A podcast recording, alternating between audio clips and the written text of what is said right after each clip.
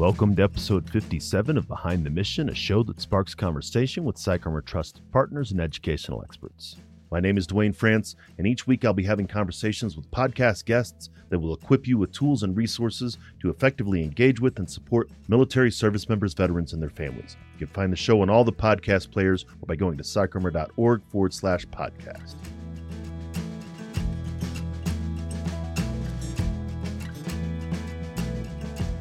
Thanks again for joining us on Behind the Mission. Our work and mission are supported by the generous partnerships and sponsors who also believe that education changes lives. This episode is brought to you by PsychArmor, the premier education and learning ecosystem specializing in military cultural content. PsychArmor offers an online e learning laboratory that's free to individual learners as well as custom training options for organizations. You can find more about PsychArmor at psycharmor.org. On today's episode, I'm having a conversation with Navy veteran and Chief Executive Officer of Team Rubicon, Art Dela Cruz. Art served honorably for over 22 years in the United States Navy and enjoyed a career that included a broad range of assignments. Art commanded a Navy strike fighter squadron, spent one year with McKinsey and Company as a Secretary of Defense Corporate Fellow, served as a Top Gun instructor, and made six combat deployments. After retiring, he spent two and a half years in the aerospace and defense sector in the roles of business development and strategy and planning and was appointed as CEO of Team Rubicon in 2021. You can find out more about Art by checking out his bio on our show notes. Let's get into my conversation with him and come back afterwards to talk about some of the key points.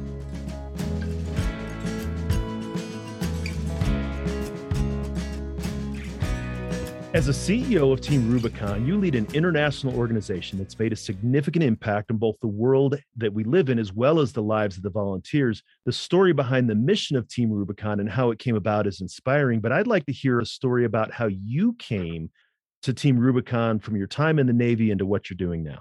Yeah, number one, thanks for having me, Duane. And I think, you know, my journey isn't unlike many veterans. Like you, I spent 22 years in the Navy, retired in 2013. And in that first transition, found myself in the world of the corporate sector. And I found that a lot of the muscles I built up over 22 years of service, the men and women that I got to serve on, the places we went, the noble mission we had, a lot of that was missing. And I don't think that's uncommon for military veterans in that transition. And that's when I began exploring other ways to begin flexing those muscles. By strange coincidence, my first job out of the military, the, the, the, place I worked was less than a mile from Team Rubicon. At the time in 2013, it was an organization in its infancy. It was three or so years old, but they were doing a noble mission. It was military veterans helping people after disasters. So I went over there. And for the next two and a half or so years, I got to know Jake Wood, who was the co founder, really well. And we just kept a conversation where I'd help where I could and sharing some of the experiences and things I'd been during my time in the military, as well as my time in the corporate sector. And it really came fruition in 2016 when he said, Hey, Art, would you be interested in potentially coming on as the chief operating officer? And the rest is history from there. I found that reconnecting those muscles that I talked about, being able to flex them on a regular basis, both between my ears and the thought and the challenges that we'd have in a growing organization in the field with men and women who were linking arms to help people after a disaster and be able to help in those points in time all proved to be really good, not just for me, but ideally for those people that we help in the wake of disaster humanitarian crises. Now, as you mentioned, I think that is a very common experience. Our desire for service and sort of that meaning and purpose that we had was tied to our profession in the military. And a lot of veterans, when they leave the military, it's no longer tied to your profession the purpose, your job, what you do is not as meaningful. And I think that's a shock for a lot of veterans. Yeah, for sure. From the second you're in boot camp or however you get brought into the military, you know, it's about the people, it's about the mission, it's about a role that's not about the me, it's about the we. And in that transition, you find a lot of that's flipped and you're out of your comfort zone and the things you've been acclimated to being able to do, the types of values that you became aligned to. And suddenly you're a bit adrift, I think. And I think that's what's unique about veteran service organizations. And I know you do a huge service in bringing a bunch of them here is we like to say at Team Rubicon that the military veterans were built to serve. They found a calling, they volunteered, they joined an organization, they did extraordinary things. And through that, they began to demonstrate that it wasn't just about the value they're generating for our nation. They found value in themselves They found value in what they did on a daily basis. They found satisfaction in the opportunity to lead people or have extraordinary responsibilities for their age. You know, I was always amazed every time I'd salute a, a young airman on the flight deck of an aircraft carrier that might be 18 or 19 years old has just pre-flighted a $40 million jet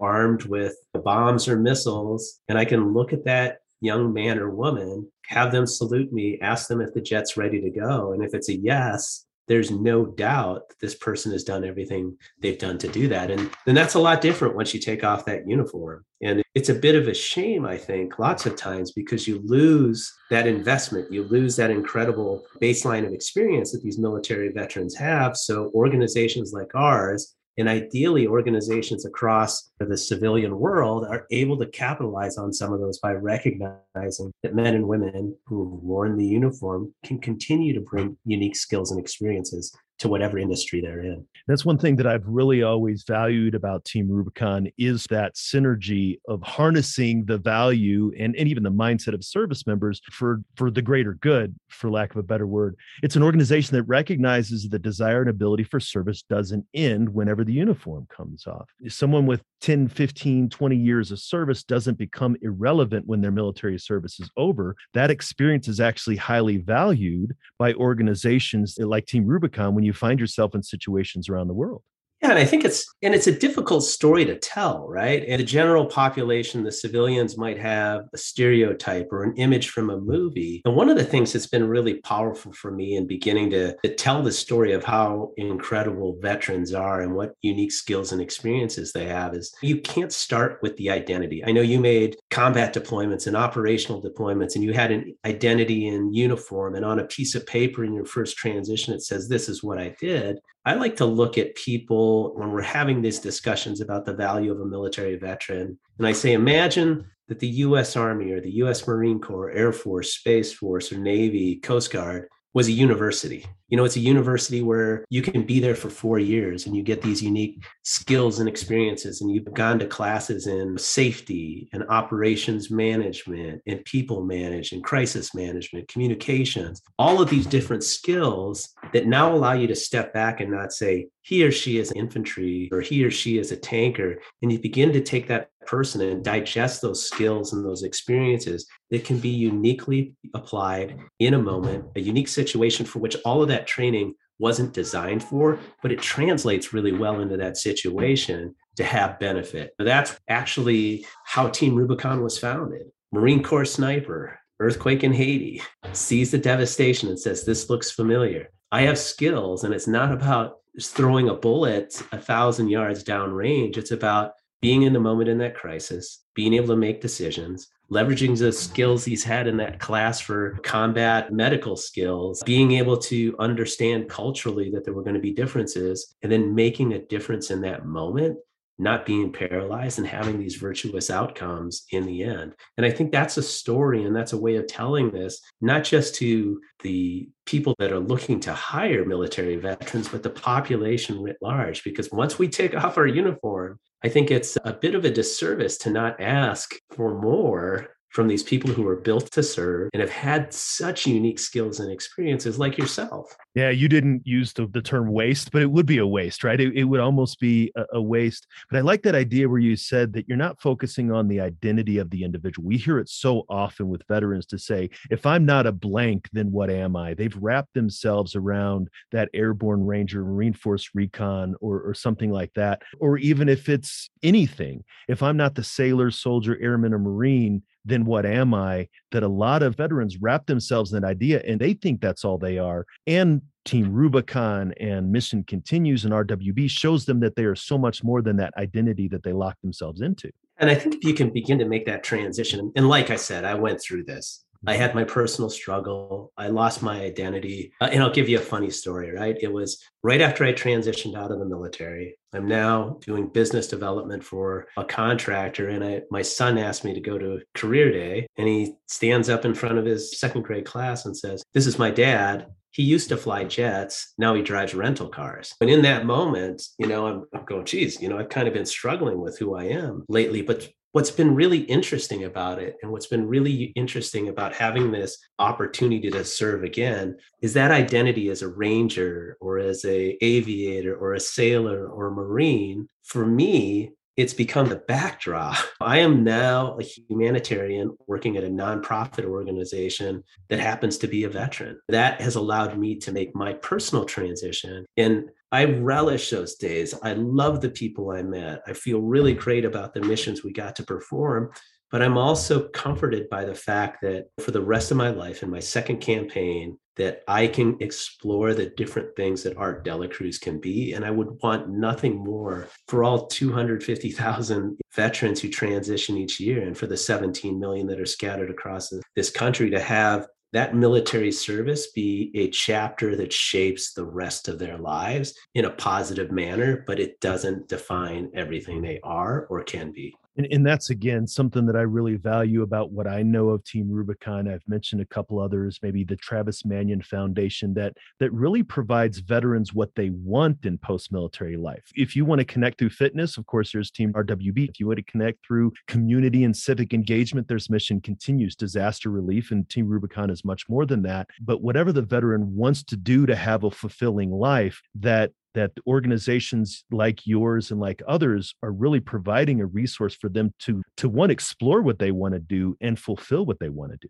Oh, you nailed it there. It's really in a way that I like to describe it to the employees we have is our volunteers are our most important customer. They come to us for a reason. Ideally, it's aligned to our mission of disaster response and humanitarian crises, rapid onset disasters. We take the gift that they give us, which is their time, their skills, and experience, and we create a fulfilling journey for them in that moment.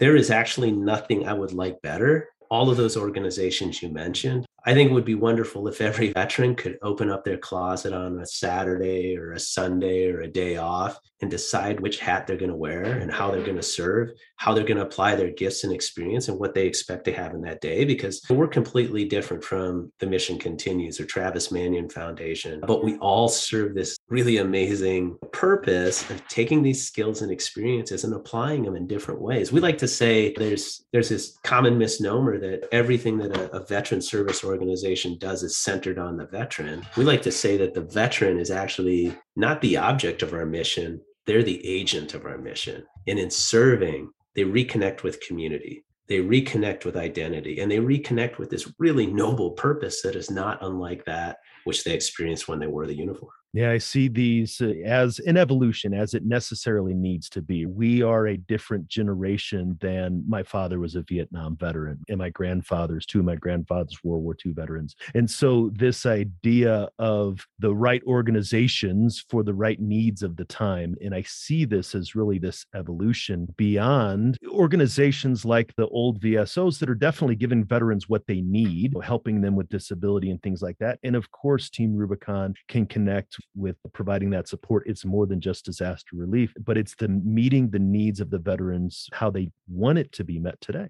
Yeah, and I think again from the, the service that you've done and as a mental health counselor, what we do at Team Rubicon is ideally just one piece of that ecosystem that surrounds and holds and cares for our military veterans. That's one piece of it. And then you step back more broadly and depending on whatever stage of life they're in it's family it's school it's career transitions it's all of these different things that happen in varying sequences or different points of emphasis. And in this journey ideally people are weaving back and forth and finding the comfort they need through this network and they're surrounded by people who understand how it can be curated. And I think one of the neat things that we're beginning to see now, we're certainly seeing it as civilian volunteer population begins to increase, is now you begin to have these collisions of civilians and military veterans where they're in a situation where they're working side by side and they're sharing in the sweat equity and they're talking about their questions and these different things. And you begin to have an understanding of who each other are and you build these networks that really become true community. And it's a really virtuous outcome. And the final piece that I think is really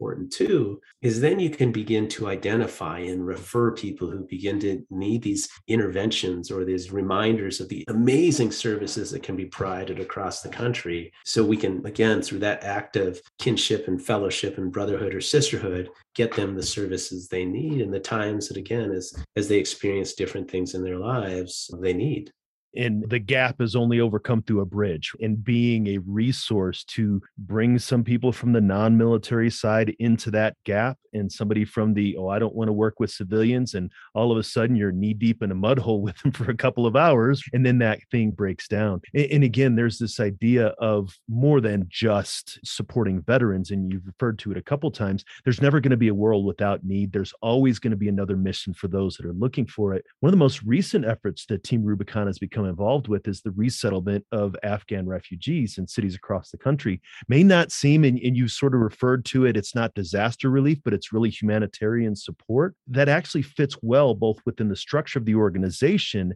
and your overall mission. Yeah, we like to broadly define a disaster as, you know, rapid onset of unmet needs. And in August, as we watched all of this transpire on the television sets and through the news, we didn't have the ability to project gray shirts into Afghanistan to help people get through the gates. Uh, we didn't have the ability to influence who was on the airplanes, but we knew our Afghan allies would end up in the United States. And I think the government agencies did. And as we stood there in this moment, we were convened by the State Department, Health and Human Services, FEMA. One of the neat things we were able to do when they said, we need someone who can manage donated goods as our Afghan allies land at these bases with nothing but the clothes on their back. If they're lucky, maybe it's a, a backpack, but certainly after the bombing there at the base, it pretty much went away. And we kind of raised our hand. We said, you know what? We have no idea how to do this, but we've got amazing men and women. They understand process, they have skills. We can learn it on the fly just like a corporal or an airman or a seaman would say, you know, when their skipper looked at them and said, I had no idea this was on the mission, but we've got to do it. They raised their hands and they said they'd figure it out. And sure as could be, pretty soon we're at McGuire and Atterbury, Quantico, Fort Lee, Fort McCoy, Fort Pickett, Fort Bliss, and volunteers coming to us and saying, I want to help. And what was so unique about it is a lot of these veterans were post 9 11. A lot of the civilians who came out and joined had connections or mm. watched 20 years of warfare happen. A lot of them wanted to be on the front edge of saying to these men and women and children who are landing on these bases, we believe we can contribute to ensuring you have the opportunity at the American dream. And it was this unbelievable call to action that resulted not just in getting materials to people, but bringing a community together to help. The first base I went to was Fort McCoy up in Wisconsin. And to see Wisconsin's quilting network come together together and say they're going to need blankets, to see the Minnesota Twins come together and say, we've got to make sure that they have clothes for the winter, to have the Salvation Army and all of these different agents come together and say, okay, let's make sure we're finding and sorting the right culturally appropriate materials. Let's make sure we're getting shoes and let's make sure we're covering the need for kids to be kids and things like soccer balls and book bags and bicycles showing up. It was a real point of pride for this organization I think it was an act of continued service that every military veteran, man or woman, understood because they've stood on that ground or ground across the world like I, I, know you have. And it was an immense moment of pride. And it could have been a disaster. It could have been a massive disaster. But people stood up and said, let's figure out what we can do again on those bases in these early days to make sure men, women, and children had what they needed you know that puts me in mind of the stories that we've heard coming in the aftermath of 9-11 like in new york uh, levels of post-traumatic stress disorder in vietnam veterans actually went down after that because in, in, and i've spoken to some vietnam veterans who said there was a need and i felt like i had a purpose. There was a measure of service that was needed. There was something that that somebody needed that I could put my hand to. And, and that sounds, again, here we are 20 years later, and you say these are post 9 11 veterans who served in Afghanistan uh, that, regardless of anything else that happened, that felt it almost exactly the same way. Yeah, and it was really interesting because I think that sentiment spanned a lot of different generations. As you probably know, a lot of military veterans struggled in those early days of the transition and the evacuation. And it was interesting for us because of a, a, lot of our Vietnam veterans actually stood up. They would organize people around our digital campfire and they'd say, Hey, listen, if you need someone to talk to, let me share the experiences that I had. Let me share what I've learned and let's talk. It was neat to see this multi you know, generational veteran network moment come together and have a discussion and understanding. And it was civilians and Vietnam veterans and post 9 11 veterans, anything in between, and just have this discussion openly about what they're feeling. And that's based on the campfires I sat through. That is not something that the Vietnam veterans, like your father, had on their return. So it's a real, if there was ever a silver lining in something as tragic as having to evacuate people from their country, I guess at least now we also found healing across our veteran community by sharing life experiences across different conflicts. And and also that point that you made that that yes, that first and I would say about 10 to to 12 days was very hard for me. I, I served in Afghanistan twice, but then very quickly we turned it around because veterans are action oriented, right? We're used to doing something. And there was that turning point. Like I said, it seemed to be about 12 or 13 days after it all began that the anguish was turned into action. Yeah, I think that's not uncommon. I think one of the things military veterans have been good at, and again, this goes back to the unique schools we graduated from and the skills and experience, is they're able to inventory what's around them they can look at situations and go, what can I control and what can I not control and create a clear divide.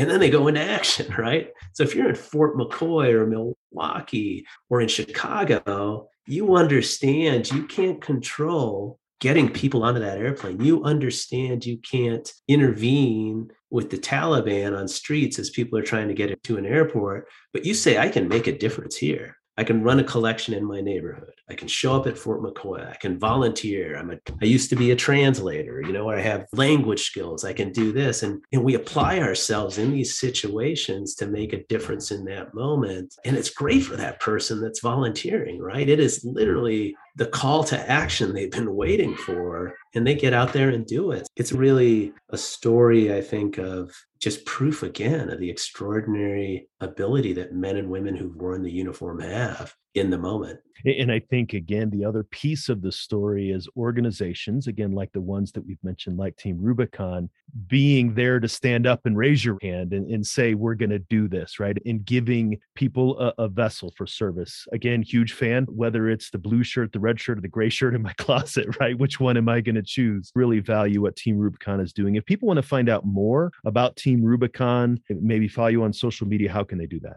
Yeah, you can just go to uh, teamrubiconusa.org or you can search for Team Rubicon across the different social media platforms. And we'd love for you to become advocates for our mission. We'd love for you to consider joining the organization and volunteering. We're actually taking the model we just finished talking about, Duane, for the bases where we're getting donated goods and distributing them. And we're taking them to a town near you, more than likely. We're in Milwaukee, Minneapolis, Denver, Lorton, Virginia. Salem, Oregon, San Antonio, Warren, Dallas. So we know that as these Afghan allies transition off the bases and into the communities, the same needs are going to be there. So take a look at teamrubiconusa.org and consider you know, joining the mission or supporting the mission, or at the very least, sharing it. And if you're a military veteran out there, don't be selfish with the skills and experience you have, because frankly, the nation needs you to come forward at this time again service doesn't end when our service is over. Absolutely. I'll make sure that all those links are in the show notes. Thanks for coming on the show today, Art.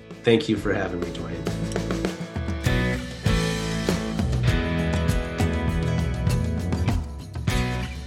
Once again, we would like to thank this week's sponsor, PsychArmor. PsychArmor is the premier education and learning ecosystem specializing in military culture content. PsychArmor offers an online e learning laboratory that's free to individual learners as well as custom training options for organizations. You can find more about PsychArmor at psycharmor.org. It was great to highlight the work that Team Rubicon is doing and how Art's journey is so similar to many other veterans leaving the military. One of the first points that I would like to make is to highlight how Art became CEO of one of the nation's leading veteran support organizations by simply walking down the street and offering to help. This isn't something that I hear often in discussions of post military occupational development, the emphasis is usually on resumes, interview skills, networking. But in my experience, and as you heard with Art, the concept of strategic volunteering is one that can lead to unexpected benefits both socially and occupationally. Strategic volunteering is finding a sector or industry that you're interested in, selecting an organization that's doing work in that industry, and start to volunteer with that organization. This does several things. First, it helps you understand if this sector is all that you hoped and dreamed that it would be. Second, it gives you valuable experience in a career field that you hope to get into. And third, it puts you in a position to hear about and take advantage of opportunities within that field. I get it. When we all get out of the military, the bills still need to get paid. So I'm not saying that a veteran should work for free for 40 hours a week. There's no expectation on the part of organizations that are seeking volunteers, and that's not sustainable. But if you're like Art, in his post military career where he found something missing, he went down to Team Rubicon's headquarters and started volunteering his time. Not with the expectation that someday he would come on the staff, I'm sure, but just to do good work with a good organization. I can trace both my first and second job after leaving the military to a choice of volunteering as a peer mentor at a local veterans court. I happened to be in a meeting where a fellow volunteer shared a paid opportunity at a local homeless veteran housing program. While working there, I was also connected to the organization providing behavioral health support to Veterans Court and started working with them. It's unlikely that I would have even known about either of these two opportunities if I hadn't volunteered my time. Again, without any expectation that it may lead to a job, but also with the flexibility to take advantage of opportunities that presented themselves. So if you're a veteran or work with an organization that supports veterans, helping them find meaning and purpose in their post military life may be fulfilled by seeking out and providing volunteer opportunities with organizations in your community. The other point that I'd like to make is how Art's transition story is similar to the story of many other service members leaving the military. With veterans I work with, I describe leaving the military as a metaphorical tunnel. There's a point in which you're in the military, then there is a tunnel between that point and another point in which you become something different. More than just a veteran, but for Art, how he describes himself as a humanitarian leading a disaster relief organization. For me, more than just a veteran, but a behavioral health professional, or whatever we choose to become in post military life. Back to the tunnel. It's not very well lit, it's never a straight shot where you can see the light at the other end. It's often filled with obstacles, and the length of the tunnel is different for everyone. There are some veterans who simply start into the tunnel after they leave the military and then turn around and sit down, looking back at the military, not making a full transition into post military life, but hanging on to their military identity in such a way that they never really move forward in their lives. Then there are those veterans who wander into the tunnel and get stuck. The tunnel is long, dark, and filled with significant obstacles. Tunnel may seem more like a maze that's trapping them. Relationship struggles, occupational struggles, justice involvement, untreated mental health concerns, whole gamut of individualized struggles often happening without anyone else understanding what's going on. Then, at some point, hopefully, the veteran comes out of the tunnel. I have a friend and a colleague who worked with student veterans as a behavioral health counselor. As a veteran himself, he said he could tell when a veteran made that transition because they stopped hanging out only with other veterans and started hanging out with other econ majors or other pre med majors. Art talked about making the shift away from his military identity into a fully integrated post military identity. For some veterans, they move on down that post tunnel path and succeed in politics or tech or some other sector. Their military experience, the fact that they're a veteran, is part of who they were, but not entirely who they are. And for some veterans, like both Art and myself, we choose to go back into the tunnel and help the veterans struggling with that transition move beyond that difficult time. We approach the tunnel from the other end with the goal of helping others do the same. In the seven years since I've retired from the military, I've consistently worked with and for veterans in the social support space, either in homelessness or behavioral health. I still think and talk about the military daily. I've made it part of my post military life, and I'm perfectly happy with that. I know others who have moved on to careers in sales or supply chain logistics or political office and only rarely engage in military and veteran related efforts, and that's okay too. It's always a journey, never a destination, but getting through that difficult transition period between who we were in the military and who we become in post military life is a critical step in that journey. And I'm glad that Art and Team Rubicon are there as one resource to help those who serve to be able to do that. I know I shared a similar resource the week in the last show, but for this week's PsychArmor Resource of the Week, I'd like to share another podcast episode featuring a leader in the veteran support space. My conversation with Mary Beth Bruggeman, Executive Director of the Mission Continues. Like Team Rubicon, the Mission Continues as a national nonprofit supporting both veterans and those who care for them, as well as the communities that service members, veterans, and their families live in. We talk about similar themes in that episode that we discussed in this one, and hearing from the leaders of national veteran service organizations is always beneficial. You can check out the episode through a link in the show notes. So thank you for taking the time to listen to this episode. Make sure to take a look at the show notes, which you can find in your podcast player of choice, as well as at psycharmor.org forward slash podcast. You will find the link to everything we talked about in today's show, as well as hundreds of online training videos delivered by nationally recognized subject matter experts who are committed to educating the civilian community about military culture. All of these courses are free to individual learners. Thank you for joining me on this episode and for continuing to join us on this journey. You wouldn't be listening if you didn't care, and it's that curiosity and passion for supporting service members and their families that we want to encourage and increase. Come back each week for another conversation and make sure to engage with PsychArmor on social media to let us know what you think about the show. I'd like to express special thanks to Operation Encore and Navy Seahawk pilot Jerry Maniscalco for our theme song, Don't Kill the Messenger. This show was produced by Headspace and Timing, and all rights to the show remain reserved by PsychArmor. Feel free to share the show. In fact, we would like for you to do that, but make sure you let folks know where you heard it. Join us next time for another great episode, and until then, stay aware, get educated, and be well.